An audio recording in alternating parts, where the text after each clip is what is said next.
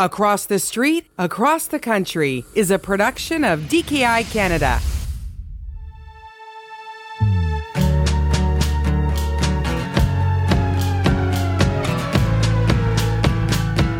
We're going to advocate for that client. That's our role. But we're also going to ensure that we're buffering them from all the people that are throwing a whole bunch of information that they don't understand. Desperate, try to fix most of us rarely give it a passing thought insurance. And when we do, many of us roll our eyes while getting our backs up, or worse.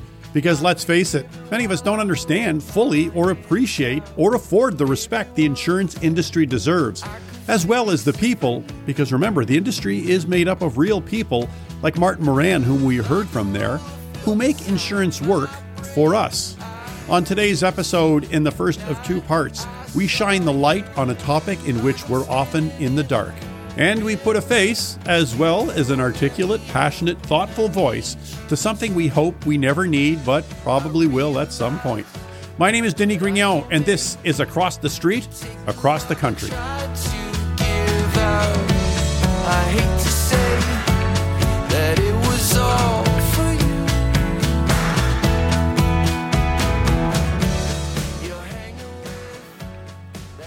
In the immediate aftermath of any disaster, no matter its magnitude or whether you're seeing it up close or on your TV or computer or your phone, there are a raft of emotions and questions. Inevitably, they will lead eventually to the topic of insurance. Did those people have insurance? If so, how much? Who determines how much? What kinds of restoration can the insurance company cover? And if we're being completely honest, most of us really don't understand how insurance claims work, though many, maybe most of us are quick, too quick to go on the defensive, projecting that insurance companies are these faceless corporate entities bent on profits. But those companies, they're made up of people who often have to make hard choices, not based on whims, but based on information, rules, laws, signed contracts. Martin Moran is an advanced chartered insurance professional. He's also claims manager with BFL Canada in British Columbia, which, full disclosure, is the insurance broker for many DKI members as well as DKI corporate.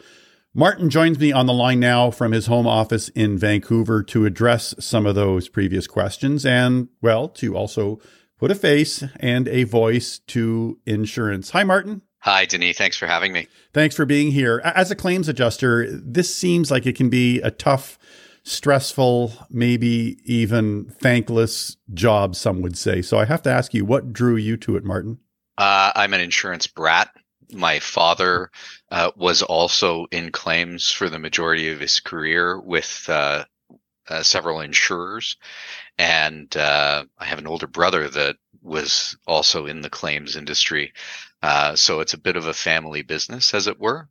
When I started in the late 90s, uh, I had an oppor- or sorry, the early 90s. Um, I had an opportunity to join a firm that would train me, that gave me a company car. I was 20 or 21 years old. It all sounded pretty exciting and kind of like DKI. Uh, I'm in my 30th year of the business. I have to admit, not a lot of people would think of the insurance business as being exciting, maybe stable and a, a good provider, but not exciting. What did you find exciting about it? Going out to claims, going out to meet individuals, and especially going out to meet business owners and getting to ask them about their business and letting them tell you, letting them talk about, you know, what is essentially their baby. Um, I learned so much about so many different types of businesses just being uh, out on the road and handling claims, whether it was for someone's residence or for a small business or a large loss. I'm going to fire a few questions here that come to us from our CEO when, when he and I were were chatting, and, and he wanted to know, and I'm curious too. I mean, given that you grew up in this, you you lived and breathed this. Yeah. Uh, is there anything else you might have gone to another career if, if you weren't doing this? I don't know. I thought about that a lot. There's there's there's a lot of moments. Um, especially you know uh, when it's dark it's two o'clock in the morning and you're on call for a weekend and you've just received your fifth or sixth water loss or whatever it is where you question the choices that you've made but probably by about my second year into the business, I knew that this is something that I wanted to do. And around the dining room table growing up as a kid, let's be clear, I was never going to go into the insurance business. Well, I think a lot of us don't expect to end up in the industry that we do end up in and, and being happy with. That's exactly right. Okay, so when you get that claim that you have to address, regardless of the size of that claim, how do you prepare mentally before you have to head out to the site maybe I'll tackle that from, you know, first the independent adjuster perspective, which is you just grab your briefcase and you go because you never know what you're going to see until you get there. And I think that goes whether you're an independent adjuster, whether you're a company adjuster, you take a quick look at the policy. Uh, hopefully you've got it and you know what the deductible is because that's going to be a question that you're going to get.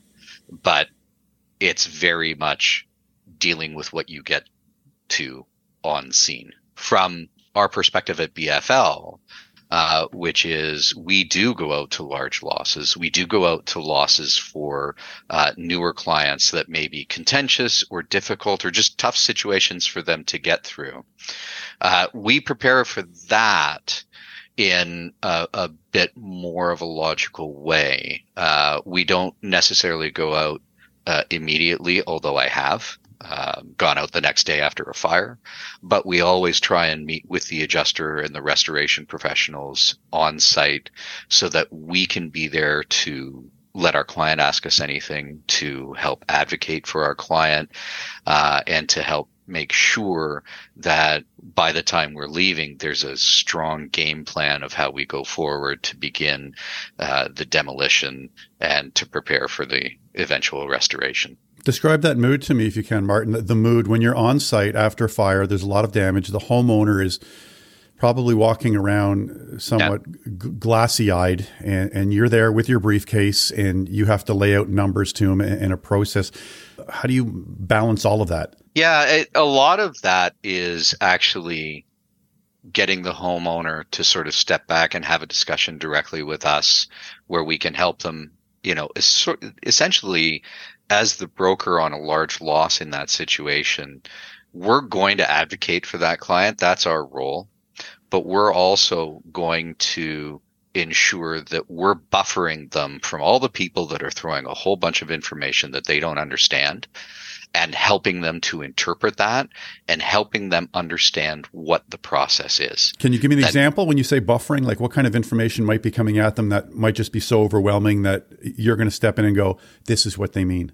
So you're going to get a complex fire, which you're dealing with a lot of water, as an example, and um, you know there's going to be sections where they're going to have to cut out drywall, they're going to have to remove building materials, and what does that mean to the homeowner that doesn't understand how construction works? Mm-hmm. Or if you have just a plain water loss and you know it's it's a clean water loss so you have the opportunity to dry some areas in place and cut out in other areas. And we can explain to them what that process is a little bit without getting too involved in the terminology. And then there's all the adjuster terminology talking about coverage talking about deductibles talking about direct damage talking about proximity um, or proximate cause. There's there's all sorts of things that just get thrown out that are technical speak. It's, it's jargon and the homeowner or small business owner doesn't necessarily understand that. So we try and pull that back and just explain the process is going to be this stage and then this stage and then this stage and then this stage. And we try and set an expectation so that they know what the game plan is for the next four to seven days but they also know what uh, what's going to happen over the next three months and how we're going to help them and that sort of thing. One thing that we see from everybody is that very quickly there's a sense of urgency. There's a sense of when do I get things back in place? When does my life come back to normal? Correct. And, you know, we're happy to have those discussions with them to say, okay, well, the contractor is dealing with subtrades for flooring or, or whatever it is, but there is a sense that things have to happen quickly. And I think that sense of urgency is really important to translate to all of the team that's putting that person back to where they were beforehand, whether it's the adjuster, whether it's the restoration contractor, whether it's the other experts that get hired in on bigger claims. Well, to circle back to that uh, original point I, I, made, and this may seem like a simple question that I'm sure requires an elaborate answer, so my apologies right off the, the, the hop here. What does go into determining the amount that the property owner will receive in a claim, uh, if they'll receive anything at all? Yeah, that's a super tough one. So, as a broker, you know, even though we're uh, in the claims division of our brokerage, we don't ever end up making decisions on coverage. Neither do independent adjusters. That always falls to the insurer. So ultimately, the independent adjuster, as an example, would report to someone at the insurance company, or the insurance company would have their field personnel out there. And only those uh, folks that are insurance company employees have the authority to actually make those decisions. Hmm. Everyone else can recommend, or we can have discussions to try and move things forward, but it's ultimately their decision. How does the uh, final cost come in? It depends. Smaller losses are fairly straightforward.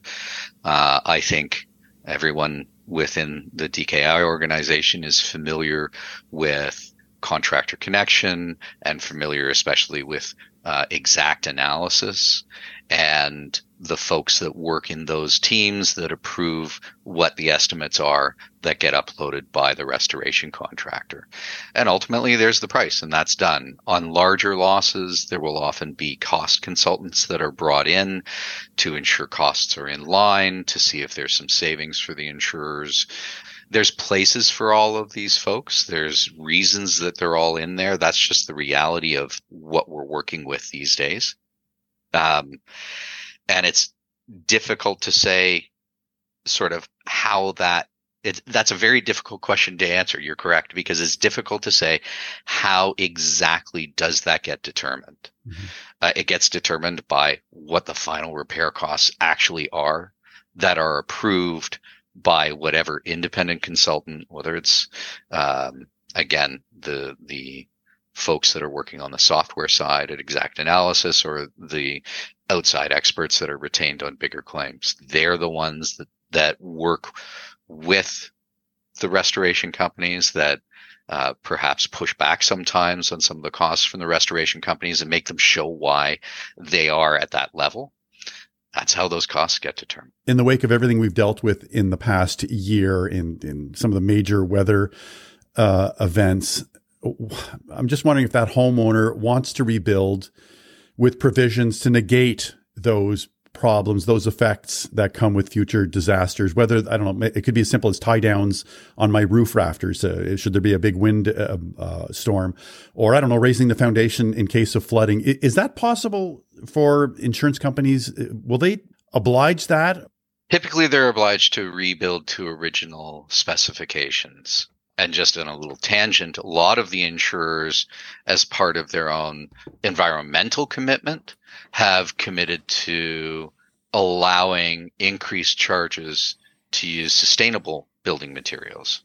Um, now, that's completely different than what you're talking about because what you're describing specifically is how do we mitigate this from ever happening again? Take flood, for example, and the big flood that happened uh, in November of last year out in British Columbia here. A lot of the folks that were affected were built on a floodplain. They were built in what the insurance company has termed a red zone rebuilding dikes and raising foundations, those are all things that you're as a homeowner expected to undertake to mitigate your own loss. It's an insurance company by insurance company policy as to whether or not they would participate in that with a property owner. It's not very common. It's an expense that's expected to be there. And the, the net result is it's sometimes hard to find insurance when you're in these threatened zones. You've obviously seen a lot. You've been to a lot of these sites and, and you grew up in it. Is, is there maybe one claim that really stands out? Yeah, there, there's one fire that stands out for me that was a building that was under construction. It had a parkade underneath, and the parkade was where the uh, tools for the various subtrades were being stored. And there was a fire that burned so hot that it melted the concrete structure of the parkade. It actually melted one of the support pillars right down to the reinforcing bar, the rebar. I believe that that was caused by a lithium battery fire from one of the uh, tool cribs from one of the sub trades who was just charging batteries overnight and it just burned so hot. And that's a, a factor of what we're starting to see more and more of is those lithium fires tend to be, you know, ridiculously hot. But the small tool, tool crib, which was maybe 10 by 20, uh, ended up causing about $9 million damage. Like most people, I, I don't know my policy intimately. So, what's it like dealing with people and explaining to them that, look, this is what your policy covers, this is what you signed on for, and this mm-hmm. is what it allows, and this is what it doesn't allow? And especially when they're in that moment where they're maybe in, you know, dealing with that fire that you just described. For you to explain that to them at that moment, what's that like? Yeah, it can be really difficult. Um, you know, you're dealing with people's property, you're dealing with people's livelihood or their residences, and it's a very difficult um, conversation to have, but it's one you have to be prepared for. There are certain things that are just not going to be covered. Water entry through a foundation is almost entirely excluded. And we try and find you you always try and find the coverage. The first company I worked for, the founder had stated that, you know, you always look for coverage and only in the absence of coverage do you start looking at exclusions. Hmm. So we're trying to find ways always to put it in there. But yeah, we have to have difficult conversations. Um, we try and have those conversations up front with our commercial clients because we are really a commercially focused brokerage. Uh, and we'll have that discussion when they're looking to report a claim will review the policy and say to them, look, we can report it. We don't know if coverage is going to be found because the policy says this and this and this about this situation. But ultimately, it's the insurance company that will make that decision. I know you're the insurance broker for many DKI members and DKI corporate. What has that taught you, maybe about restoration claims, small ones, big ones, on how restoration companies work? Maybe something that you didn't know previously. Yeah, so I'm I'm gonna um, give a shout out to my colleague uh, Jamil Kiramani, who is actually the client executive that deals with the DKI locations. I'm the claims guy for DKI, so I'm where the rubber meets the road when a, a location has a claim that they need to deal with. It's taught me a lot, but it's reinforced something that I've known for a long time, and that's probably more important. I spent about five years working in the restoration industry. I was a national account manager, so I was um, helping to deal with insurers and bridging the gap with vendor managers and that sort of thing. That experience, that six years that I spent in restoration has really come to the fore when it comes to dealing with claims for DKI stuff happens on job sites. And sometimes a location goes in, they're doing restoration and they nick a water pipe or something else happens. Is that something that you should just try and manage yourself without putting a claim in? Or is it big enough that you should in fact get your insurance involved and walking that line? And how do you help folks determine whether or not it is worth putting that claim forward? It also has given me a unique perspective when it comes to specialized areas of insurance. And I'm going to use cyber as an example. The term cyber in the insurance industry, um, because it sounded great, I suppose. I think it's more marketing than anything else, but they're technology based claims. And what will most commonly happen to a business the size of DKI would be something along the lines of a ransomware attack where you're just locked out of your systems entirely. And I know a lot of locations have great IT folks that work in house or have great third party IT folks that are constantly working on network security. But our experience with these, as an example, is that the intrusion will happen somewhere between four weeks and three to four months before any action is taken. When action is taken, they lock out every endpoint. They lock out every single system. And the way that affects uh, a location would be that nobody can log into their system. Nobody can receive new assignments from any of their uh, insurers that they're on the panel for. Nobody can do billing. Nobody can do estimating. Nobody can do any uploading. You have no access to any web interface. You have no access into XactAnalysis or Xactimate because you don't have access into your computer. Everyone is locked out, including the folks in the back office that are generating these estimates and submitting them and ensuring that the KPI flags are ticked. It's very, very important to understand the severity of these sort of attacks. And from my perspective, I know how much of that business will be affected. I know which folks will be unable to operate and it allows me to really assist them as they go through the process and deal with the insurer's resources that uh, come with the cyber policies, which are very, very effective. So, um, I believe having that ability to have those discussions and to really push to uh, make sure that all those resources are being utilized to get people back online. Uh, I think that that's probably one of the things that I've taken away the most. I don't even know me anymore, and the day is coming soon. Guess I gotta do this on my own.